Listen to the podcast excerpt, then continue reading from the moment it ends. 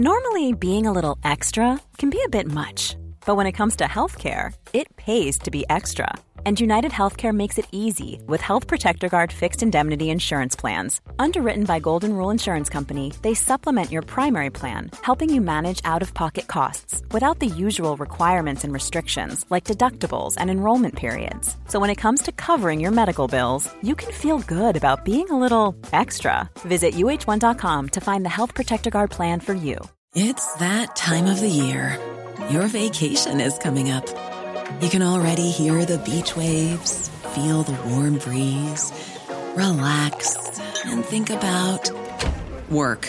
You really, really want it all to work out while you're away.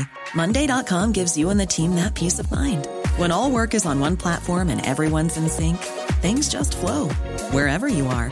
Tap the banner to go to Monday.com.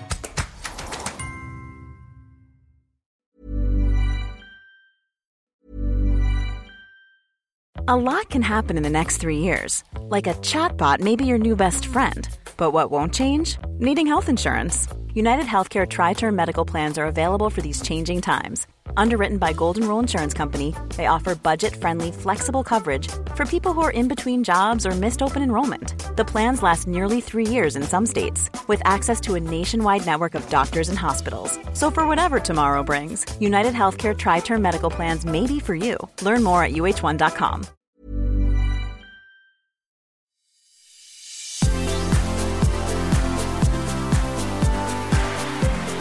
Velkommen til sesong tre av podkastserien De som bygger det nye Norge. Produsert av Oslo Business Forum i samarbeid med Silvia Ceres. Hei og velkommen til dagens episode av De som bygger det nye Norge med Oslo Business Forum og Silvia Ceres. I dag i studio med oss har vi Arne Norheim, administrerende direktør i IBM Norge. Velkommen, Arne. Tusen hjertelig takk. Eh, vi skal snakke mye om IBM sine globale perspektiver anvendt på Norge, og eh, kunstig intelligens og andre spennende anvendelser av dataanalyse som IBM gjør. Før vi gjør det, så har jeg lyst til å høre litt om Arne, hvem Arne er. ja, eh, takk for det, eh, og takk for at jeg fikk komme hit. Det setter stor pris på. Ja, jeg er administrerende direktør i IBM Norge. Jeg har vært i IBM hele min karriere, men jeg har vært hele min karriere i IBM i utlandet. Eh, både studerte og har startet arbeidet for IBM i USA, og var der i, ti år eh, med IBM før jeg tok en reise rundt i Europa på forskjellige steder før jeg ankom Norge for å ta denne jobben her. Sånn sett så har det gitt meg et, et unikt perspektiv, internasjonalt perspektiv, og kanskje med en bakgrunn i å ha vokst opp på Vestlandet, Eh, en, en vestlandsk kultur, kan nå ha fått en, en god eh, internasjonal erfaring, og har, kan derfor se på Norge litt med utlandets øyne, kan du si. Eh, selv om jeg, jeg, har den historiske forståelsen for Norge, i hvert fall tilbake fra min oppvekst. Ja. ja. Men du, um, når kom du tilbake til Norge, forresten? I 2013. Ja. ja. Ehm, jeg har lyst til å høre deg fortelle oss litt om IBM. Mm -hmm. Altså, så ehm, jeg, eh, jeg tenker på den legendariske Andy Grove og um, Altså det Selskapet som skapte Silicon Valley, ja. ikke sant? Og så litt sånn De gamle lever lengst. Mm. Hvordan klarer man å, å, holde koken i så mange år og fortsatt uh, liksom ønske all den endringen? Hva, hva, hva, fortell om selskapet. Ja, uh, IBM er jo et, interna, et, interessant selskap i at alle har et slags forhold til IBM. Men uh, jeg opplever kanskje at det forholdet er forskjellig, alt etter hvordan en har opplevd uh, selskapet, ofte gjennom de produkter som vi har lagd. så jeg, jeg, liker å si at IBM er egentlig to viktige hovedelementer. det ene er et verdisett som IBM har båret med seg fra Eh, helt fra grunnleggeren eh, Thomas J. Watson, eh, som, som, er viktig for selskapet, som går på respekt for individet og et, et fokus på, på innovasjon. Det andre, som kanskje blir tapt når en ser på IBM litt i, i hva IBM står for, er at IBM er ikke et produktselskap. Vi er et teknologiselskap som bruker teknologi til å løse dagens og morgendagens utfordringer. Og, og den filosofien Hva er forskjellen? Ja, eh, Forskjellen er at eh, når en lager et, et produkt, sant, så blir produktet ofte definisjonen på, uh, på selskapet. Uh, en kan for eksempel si at uh, hvis en tenker på Microsoft, så tenker en på Windows, og en tenker på Office-applikasjonen. Hvis en tenker på eh, flere andre selskaper, så eh, tenker på Nokia, for å tenke et skummelt eh, eh, eksempel, så tenker vi på mobiltelefonen eh, som produktet. Men, men, det som jeg, jeg tror gjenkjenner eh, IBM, er at vi egentlig ikke er et individuelt produktselskap, men vi er et teknologiselskap som bruker teknologi for å løse dagens og morgendagens utfordringer. Hva det betyr, er at etter hvert som teknologien utvikler seg, og blir det vi kaller for commodity, går inn i commodity-fasen, så legger IBM det fra seg, og så bruker vi vår, eh, våre eh, forskningsinstitusjoner osv. på å utvikle teknologi som kan løse det neste sett med problemer. Og sånn er vi i stand til kontinuerlig fornye oss som selskap. Og dermed så blir det òg slik at folk har en erfaring med IBM som eh, har litt med når de traff selskapet, når vi utviklet og produserte PC-er, det var vi et PC-selskap, det er vi ikke lenger i dag. Uh, vi har uh, produkter som Mainframe. Som, uh, er vi et mainframe-selskap? Ja, vi lager fortsatt mainframe, men det er et annet produkt enn det det en gang var, og så videre. Og i dag så er vi jo ganske godt kjent for kunstig intelligens, altså Watson, som en helt ny fase av selskapet, og en av våre store bet for the future. Den har vært lenge, og jeg eh, ser nå på at eh, jeg har faktisk rota sammen eh, Andy Grove og Thomas Watson, ja. og det burde jeg ikke ha gjort, gitt Watson-systemet. Ja. Dere har holdt på med kunstig intelligens egentlig før noen andre? Altså sånn rent kommersielt? Ja, altså, altså Jeg tenker Deep Blue og Kasparov og etterpå Watson og Jeopardy og Dette er lange, lange linjer. Altså, Kunstig intelligens uh, kan en trekke uh, egentlig en linje helt tilbake på 50-tallet, uh, og det har blitt gjort veldig mye forskning på det. det som vi gjorde med Kasparov, var egentlig en, å bruke analyseverktøy og bruke kraften til maskinvarer til å egentlig kalkulere sannsynligheter, og dermed kunne slå en, en menneskelig hjerne Eh, på en ren, egentlig en matematisk type eh, utfordring. Eh, det som er nytt med Watson, var egentlig at vi, vår tilnærming til dette med kunstig intelligens endret seg litt, og vi startet å fokusere på forståelsen av språk. Og Det kom litt på at tilbake på 2000-tallet så så vi at veksten av det som vi kaller på fagspråket ustrukturerte data, eller fritekst, type data som en ikke finner strukturert i en database, kaller vi for ustrukturert, at eh, en måte å forstå språk på som du og jeg forstår språk, uten at en skal måtte programmere enhver mulig mening. Um, og, og, og, det var egentlig grobunnen til uh, Watson. Uh, den ble da utviklet på sent 2000-tallet, og vi lanserte det i 2011 i den konkurransen Jeopardy. Og hensikten var å forstå språk, og, språk, uh, og altså forskjellige eh, altså sarkasme, ironi og så videre. Så egentlig ta, hente ut meningen med ordene, altså setningene. Uh, og så uh, brukte vi da uh, egentlig litt godt etablerte kunstig intelligens-type algoritmer til å gi systemet evnen til å lære i tillegg, og, og, til slutt forstå. Sånn at det vi da lanserte i 2011, det, det gjennombruddet var egentlig forståelsen av språket, og så legger vi da til evne til å lære, evne til å forstå og resonnere. Og dette er selvfølgelig kjempeviktig, fordi mer og mer av den dataen som maskinene samler inn i dag, er rett og slett ustrukturert, for verden er grunnleggende ustrukturert. Og, og um, um, jeg husker jeg så videoene uh, disse her, Ken Jennings og um, hva heter han andre, et eller annet med Jim Ruther eller noe sånt noe. Ja, Pat, ja uh, Ken Jennings var Ken vel Ken Jennings var en av dem, i hvert fall. Og de, de, de Dette var på konkurrenter på Eller konkurransedeltaker på Jeopardy. Ja, stemmer, og ja. vel, veldig sånn ubestridte eh, champions.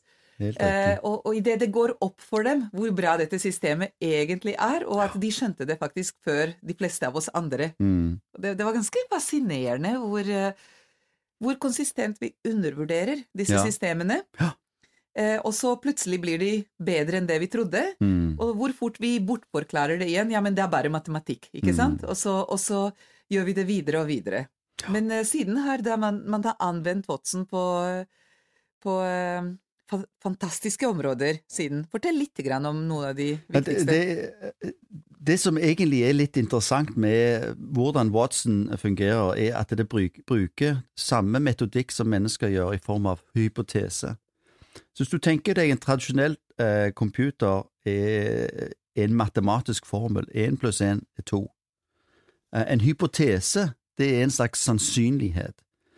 Hvor sikker er vi på at noe er sant? Eh, og det systemet så gjør at han tar informasjon som den forstår det ut av ustrukturert eh, tekst, som vi ville gjøre hvis vi slår opp i et leksikon, og så trekker vi konklusjoner på bakgrunn av det med en sannsynlighet på hvor sikre vi er. Og Derfor så kunne han òg av og til så var Watson, tok Watson feil i Jeopardy, fordi at den tok noen sjanser som hvor han bommet.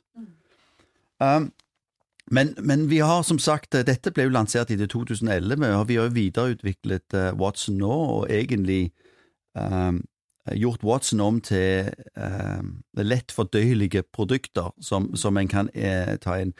Og der For har vi, forskjellige anvendelsesområder. til forskjellige anvendelser. Og I dag består Watson av faktisk mer enn 60 teknologier som kan være tilgjengelig. Alt dette som hvordan du har behov, om du har behov for eh, språkforståelse, språkanalyse, toneanalyse osv. Og noen av de tingene som vi har brukt uh, Watson på, er blant annet inne i helseindustrien. Uh, og, og hvorfor helse? Jo, fordi når vi satt der i 2011 og sa hvem har de største utfordringene innenfor uh, data og eh, altså en, en, en, eh, en overload av data?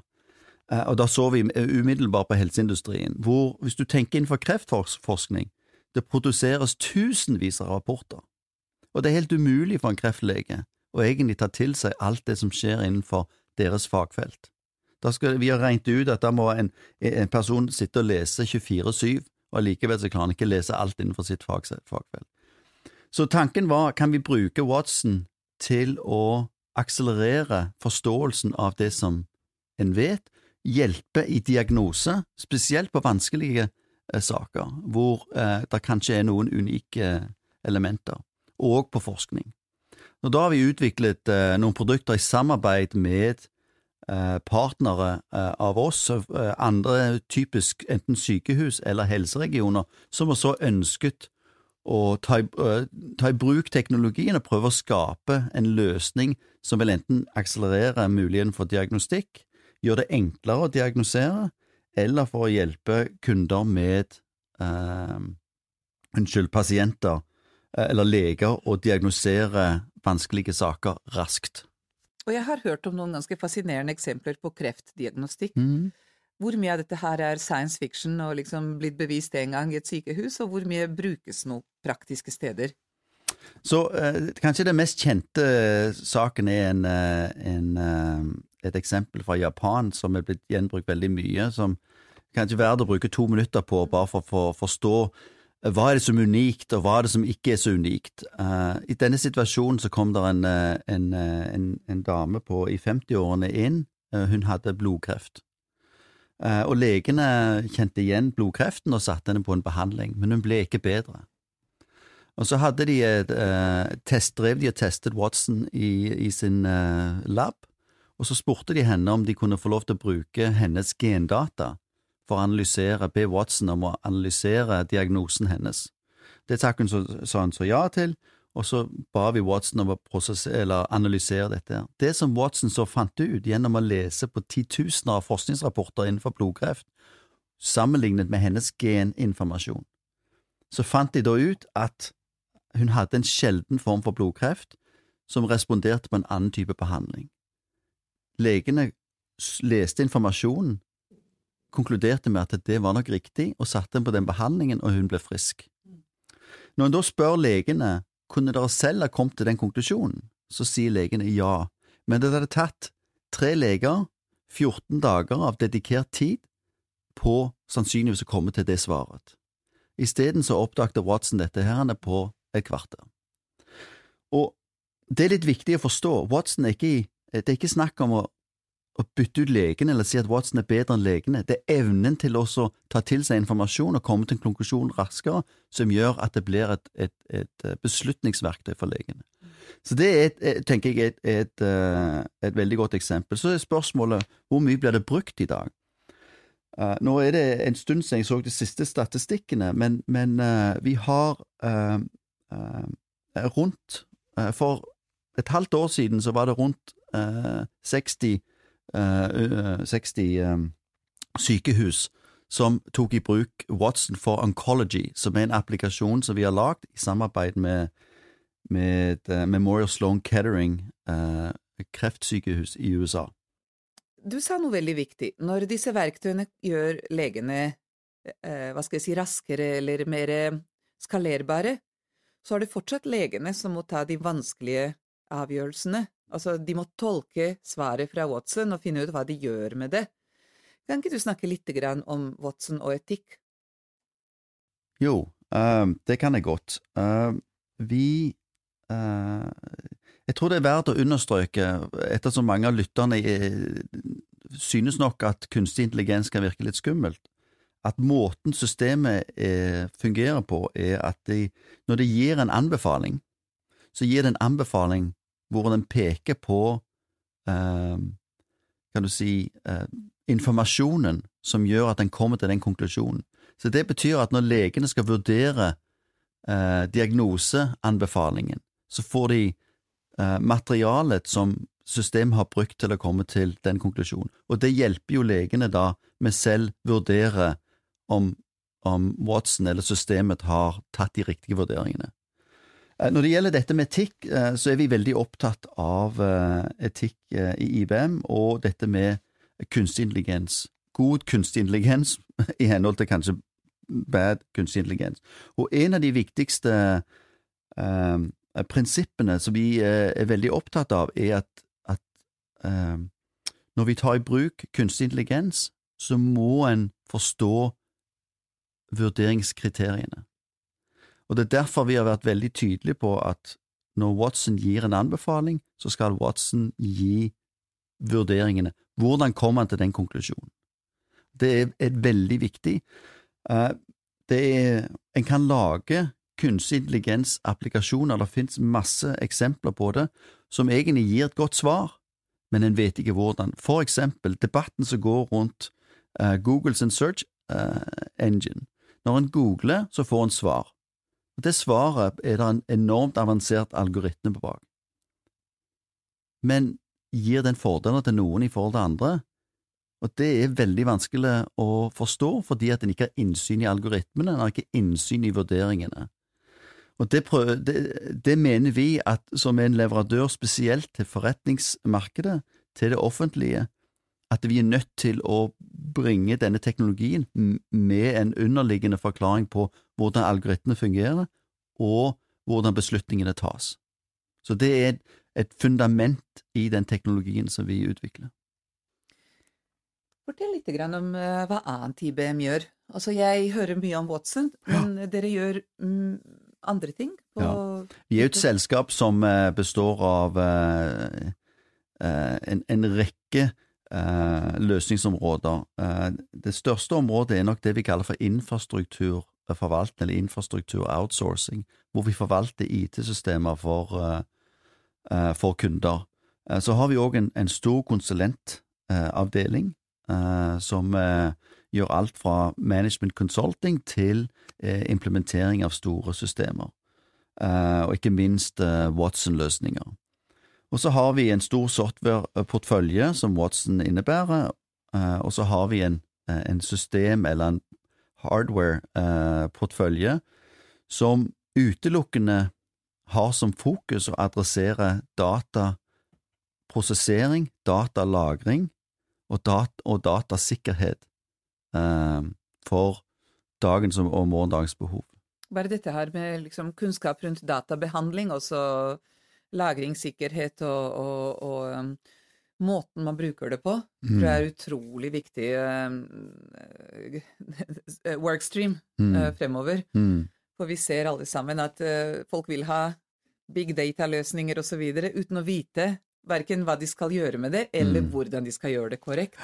Jo, men det er helt riktig, og, og, og vi er en Vi er jo en av de tre store leverandørene av eh, skytjenester i, eh, i markedet, og, og det har vært en viktig eh, element, men vi har en annen tilnærming enn de andre leverandørene, som har nok en mer forbrukertilnærming til, hvor vår fokus ligger på bedriftsmarkedet. Og, og en av de tingene er at vi plasserer skysentre i, i de markedene som vi opplever som viktige. Vi har nå mer enn 60 skysentre rundt om i verden, og ett av de er etablert her i Norge. En investering som vi gjorde i 2016 eh, her i Norge, fordi vi ser det norske markedet som spesielt interessant. Og, og fordelen med å ha et senter eh, i Norge eh, er at du får du har en, en, en tettere tilnærming til data. Du får mindre det som vi kaller for latency. Og at du har at dataen ikke forlater, kan du si, kunden eh, i Med en distanse. vil jeg si. Riktig. Mm. At det faller under den nasjonale lovgivningen. Eh, Men du, du nevnte også, når vi snakket litt før podkasten, om eh, dette med No- Norge som pilotland. Ja. Hva er det som gjør Norge, altså gjør oss litt stolte nå? Ja, ja, vi er jo Nå har jeg vært tilbake i Norge i fire og et halvt år, og jeg må si det at jeg har vel maken sett et, et, et land som er mer opptatt av eh, å hoppe på og kjøre piloter og teste ut ny teknologi og prøve nye ting.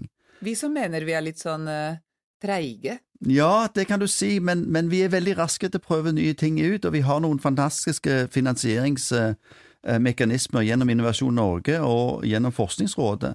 Det som kanskje er min litt større frustrasjon, er det jeg opplever som en manglende evne til å ta pilotene inn i produksjon, og faktisk dra nytte av det vi lærer av disse pilotene. Fortell, hva er det som, altså skalering, er det, er det andre typer finansieringsmekanismer som må til til det? Eller Ja. er det rett og slett bedriftene som må bare da satse? Ja, jeg, jeg, jeg tenker vel som så at vi, vi er et, et, land som i, har hatt en ekspansjons... Uh, hatt en ekspansjon nå i de siste 30 årene, hvor egentlig de rammer og de systemer som ble satt i bruk for 30 år siden, er egentlig de samme som vi bruker i dag. Og vi har ikke hatt en riktig krise som har tvunget oss til å endre oss, som gjør at jeg tror dette med å ta i bruk, bruk ny teknologi eller nye løsninger, i utgangspunktet er det lite incitament for. Eh, Det er greit nok å teste innovasjon, det er greit nok å, å prøve nye ting, men når vi skal ta faktisk endre på systemprosesser og ta, inn, ta i bruk fundamentalt andre teknologier, så blir det veldig vanskelig. Og, og det virker som hvis du tenker på den, det incitamentet som ble skapt under, eh, på 70-tallet eh, for vår oljenæring, hele den finansieringsmodellen på hvordan en, en finner, og, og finner nye oljefelt, Var ikke det spennende? Det var jo helt fantastisk spennende, og jeg tror nok til en viss grad vi mangler kanskje en tilsvarende modell eh, til, å, til å egentlig dytte oss litt i retning av å, å være mer frampå og tørre mer. Og, Men, det, men det, det, det er noe som jeg har gått og grublet på en del i det siste. Altså, Hva er det som gjør at noen har et sånt politisk mot da, til å rigge til et sånt system hvor du faktisk tvinger alle disse svære internasjonale selskaper å ta i bruk norsk teknologi på et område der du først har reguleringsevne? Så får det vokse internasjonalt derfra, i, Ja, i sin jeg- egen kraft. da. Jeg, jeg tenker som så at uh, selvfølgelig uh, vi, vi vil vokse internasjonalt hvis vi har konkurransedyktige løsninger. Så det starter med å skape de gode løsningene. Og for å skape de gode løsningene så må de få tatt i bruk, og vi må skalere dem, og vi må utvikle dem. Og der tror jeg vi skorter litt på. Eh, Jeg er veldig inspirert av eh, en, en, en, eh, en beslutning som den finske stat gjorde i, i fjor. Finland hadde jo Nokia, og Nokia var jo en industri i seg selv i Finland. Og når Nokia så Ekstrem sårbarhet. Ekstremt, og plutselig så hadde de like mange ingeniører som ble satt på gaten som vi opplever under vår lille oljekrise for, for et par år siden. Og så var spørsmålet til den finske regjering hva gjør vi med alle disse ingeniørene? Og så så de på hva er det vi er gode på, og de oppdagte at, uh, at de hadde noen helseregistre som var utrolig spennende. Og Da tok de og etablerte et investeringsfond. Uh, de tok en del av uh, Tekes be be bevilgede midler. Tekes er Finlands svar på Innovasjon Norge. Så setter de til side ca. 1 milliard kroner, eller 100 millioner euro, i året, som de så satte til side, og så sa denne potten her skal brukes til å finansiere eh, nye løsninger innenfor helse. Og vi betaler 50% av løsningen, og så må det offentlige eller en privat institusjon betale de andre 50% Men plutselig, over natten, så skaper du et enormt signal og en enorm incitament til å komme i gang. Og hvorfor gjorde den finske stat det? Selvfølgelig så er helseløsninger viktig for det finske folk, men den hoved, eh, hovedgrunnen var arbeidsplasser, og et mål om å skape 18 000 nye arbeidsplasser, konvertere de fantastisk flinke ingeniørene inn i å skape en ny industri hvor de skulle være ledende i helse. Men da, da jeg smiler, fordi jeg, jeg, eh, har stilt det spørsmålet til eh, noen innenfor politikk, Hvorfor kan ikke Norge liksom gjøre en ny satsing rundt uh, et nytt område som vi er veldig gode på tradisjonelt? Det kunne vært hav, det kunne vært helse, det kunne vært uh, infrastruktur. Ikke sant? Um, på samme måte som vi gjorde med oljeservices. Og da sier folk nei, men det kan du ikke lenger gjøre, for det er EØS og EU-regler og sånt. Ser at Finland gjør det. Det er, altså, det er bare å finne en fin sånn R&D-perspektiv på Helt det. Helt riktig. Og, og, og, kjør, for dette her er nybrottsarbeid. Absolutt, og det de etablerte var i utgangspunktet bare en rammeavtale eh, som eh, folk da kan søke seg inn på, helt innenfor tråd med EUs retningslinjer. Jeg tror, jeg tror forskjellen eh, og vi, kanskje lot vi en, en mulighet gå glipp, gå glipp, av en mulighet for to år siden, når oljekrisen virkelig eh, traff oss, men, men det er helt klart at Finland tok denne beslutningen på bakgrunn av at de hadde en reell krise, og at de måtte gjøre noe. Og, og, og, min bekymring er her i Norge om at hvis du, hvis du tenker hvis du, I dag så bevilges det jeg tror det er 13 milliarder kroner til Innovasjon Norge eh, hvert år. Eh, noe er finansiert av fylkene, og noe er finansiert av staten. Men å ta én milliard ut av de etablerte rutiner og sette i et annet fond Det er klart det, det er mange som da vil oppleve at dette her er vanskelig, for det vil bety at en må endre på noen ting her, for å få plass til dette. Men det er sånn noen modige beslutninger som jeg håper vi kan få til i tiden framover. Ja, kjempespennende.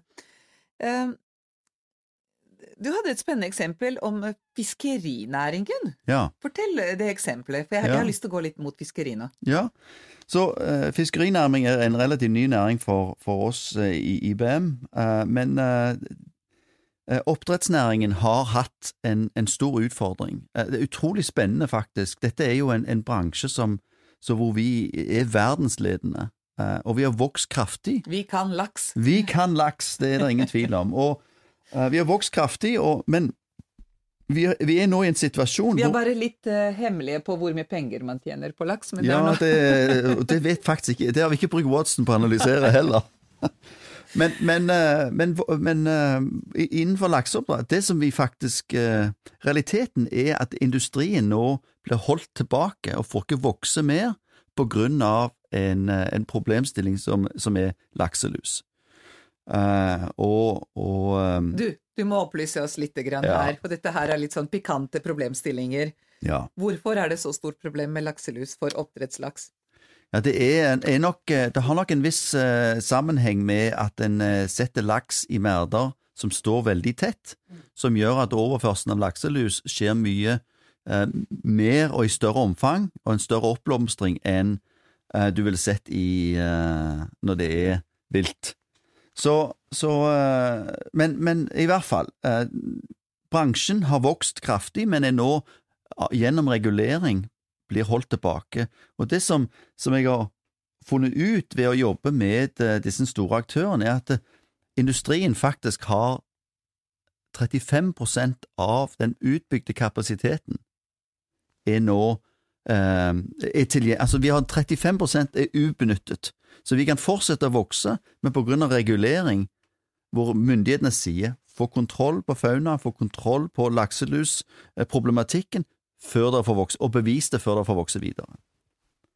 Og det som eh, vi så har gjort, er at næringen har kommet til oss, og vi har tatt i bruk Watson og dataanalyse, hvor vi ser på informasjon fra merdene. Men, og det første spørsmålet vi blir bli bestilt, er fortell oss noe om disse dataene som vi ikke vet. Og det som vi da gjorde, vi analyserte dataene og, og fant ut en hel del ting, men kanskje det mest banebrytende var at vi oppdaget veldig raskt, i løpet av et, et, et seksukers prosjekt, så kunne vi forutse med 14 dagers varsel når et, en lakselusoppblomstring ville skje. Og det er fantastisk spennende, fordi plutselig så kunne vi gi verktøy tilbake til oppdretterne, hvor de har 14 dager på å gjøre Sette noe. tiltak. Mm. Sette til. Enten la være å mate dem, da går laksen lenger ned hvor lakselusen ikke er. Du kan flytte på merdene, du kan ta og slakte laksen før det blir angrep, osv. Mm. Det er som å gi oss liksom varselstein om uh, nå kommer det en en ny influensaepidemi. Ja, om 14 dager blir du syk. C-vitamin. Ja, ikke sant?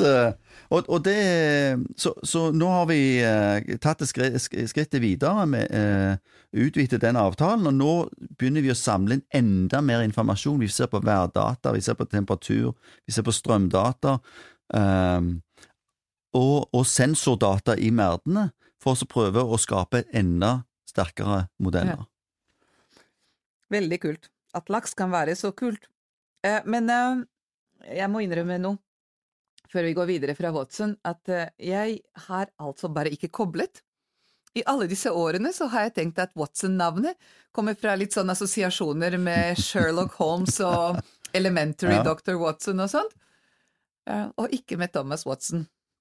Men der ser, ser du Ja. hvor blind man kan være for det opplagte. Du, vi nærmer oss slutten på Mm. vår til, tilmålte tid.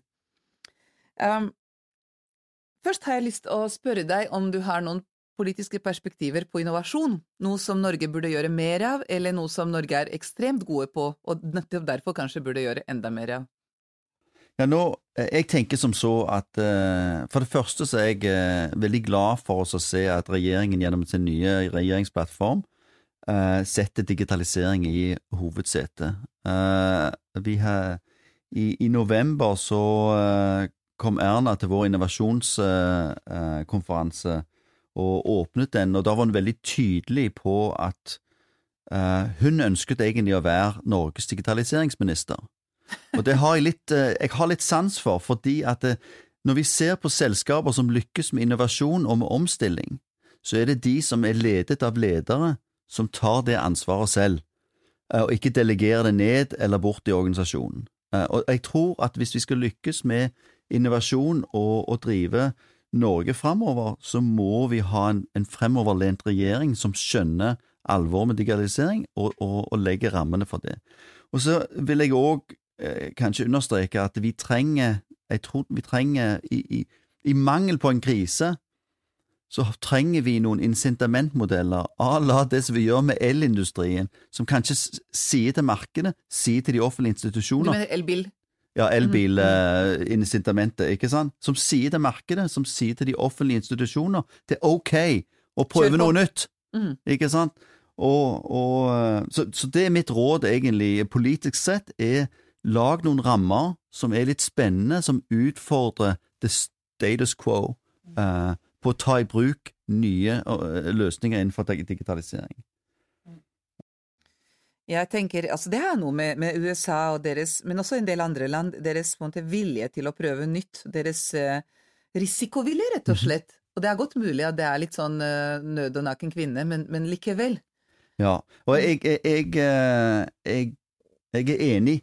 Det, det, det som Jeg tror vi har det i oss. Vi er jo veldig engasjert i å, å få Norge som et foregangsland. Vi har investert i dette skydatasenteret. Nå åpner vi eh, 14. mars så åpner vi et innovasjonssenter her i Oslo, i, eh, i, på Tøyen, for, eh, som er i samarbeid med norske partnere, som har som mål egentlig å inspirere til nyskapning og innovasjon.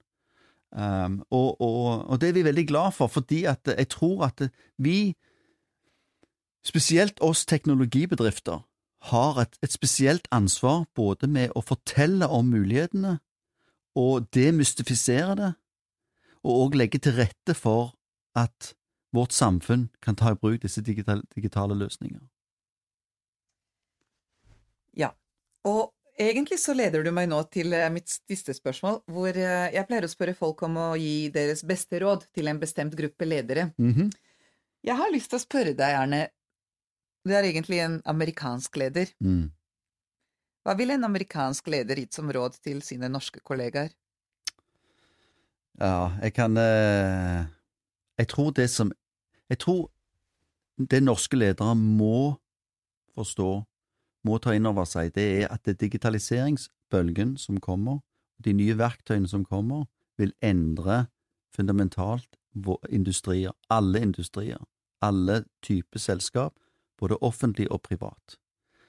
Eh, det høres flåsete når en sier det på den måten, men Uh, hvis en tar et selskap som General Electric, som har vært en industrigigant, som har gått ut og sagt vi har som mål å bli et av verdens ti største software-selskap, fordi framtiden handler om digitalisering.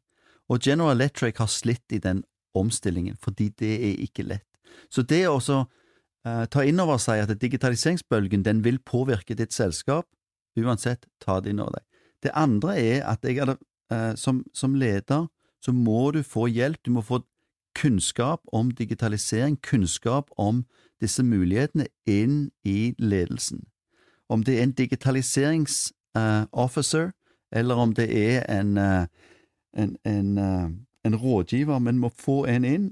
Bare det ikke er en for junior-person. Riktig, det må være en som sitter i ledelsen, som får et ansvar og har innflytelse. Og det tredje er når det gjelder beslutninger rundt digitalisering, så kan det ikke eh, delegeres. Dette er ikke noe som administrerende direktør kan gi til en annen og si at da blir det bra. Det fordi det grunnleggende strategisk. Fordi det er så grunnleggende, og det står i utgangspunktet om fremtiden til selskapet, enten som en ny, innovativ aktør som vil lede sin industri, eller som kroken på døra hvis en velger å ikke prioritere det. Med, med den uh hva skal jeg si, alvorlige advarselen, så, så, oppfordrer vi egentlig alle de som lytter på denne podkasten, å tenke på ikke bare effektiviseringssiden av teknologi, men rett og slett den transformative siden som du beskriver her. Og det er nesten sånn uangripelig, sier mange, fordi det er så mange veier det kan gå. Men likevel tror jeg man er nødt til å stole på seg selv idet man velger én retning, ikke sant? Absolutt. Eh, jeg tenker som så at Eh, det, jeg, jeg, vil si det er bedre å prøve og feile, og prøve igjen og feile, og prøve igjen og lykkes, enn å ikke prøve i det hele tatt. Ja, så flott. Du Arne, tusen takk for at uh, du hjelper oss å digitalisere på en flott måte. og takk for at du velger å bruke tid med oss og, og uh, inspirerer. Tusen hjertelig takk for at du ville ha meg. Takk. og takk til dere som lyttet.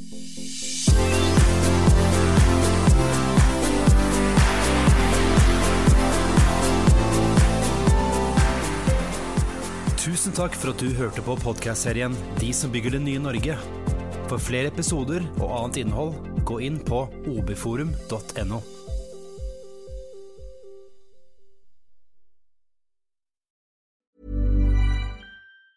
Planning for your next trip? Elevate your travel style with Quince. Quince has all the jet setting essentials you'll want for your next getaway, like European linen, premium luggage options, buttery soft Italian leather bags, and so much more and it's all priced at 50 to 80% less than similar brands. Plus, Quince only works with factories that use safe and ethical manufacturing practices. Pack your bags with high-quality essentials you'll be wearing for vacations to come with Quince. Go to quince.com slash trip for free shipping and 365-day returns. Sick of being upsold at gyms? My guy, you're currently a base member. For $90 more, I can upgrade you to our Shred membership. For $130 more, you'll be a Swole member. And for just $300 more, you'll reach Sweat Platinum. At Planet Fitness, you'll get energy without the upsell. Never pushy, always free fitness training and equipment for every workout. It's fitness that fits your budget. Join Planet Fitness for just $1 down and $10 a month. Cancel anytime. Deal ends Friday, May 10th. See Home Club for details.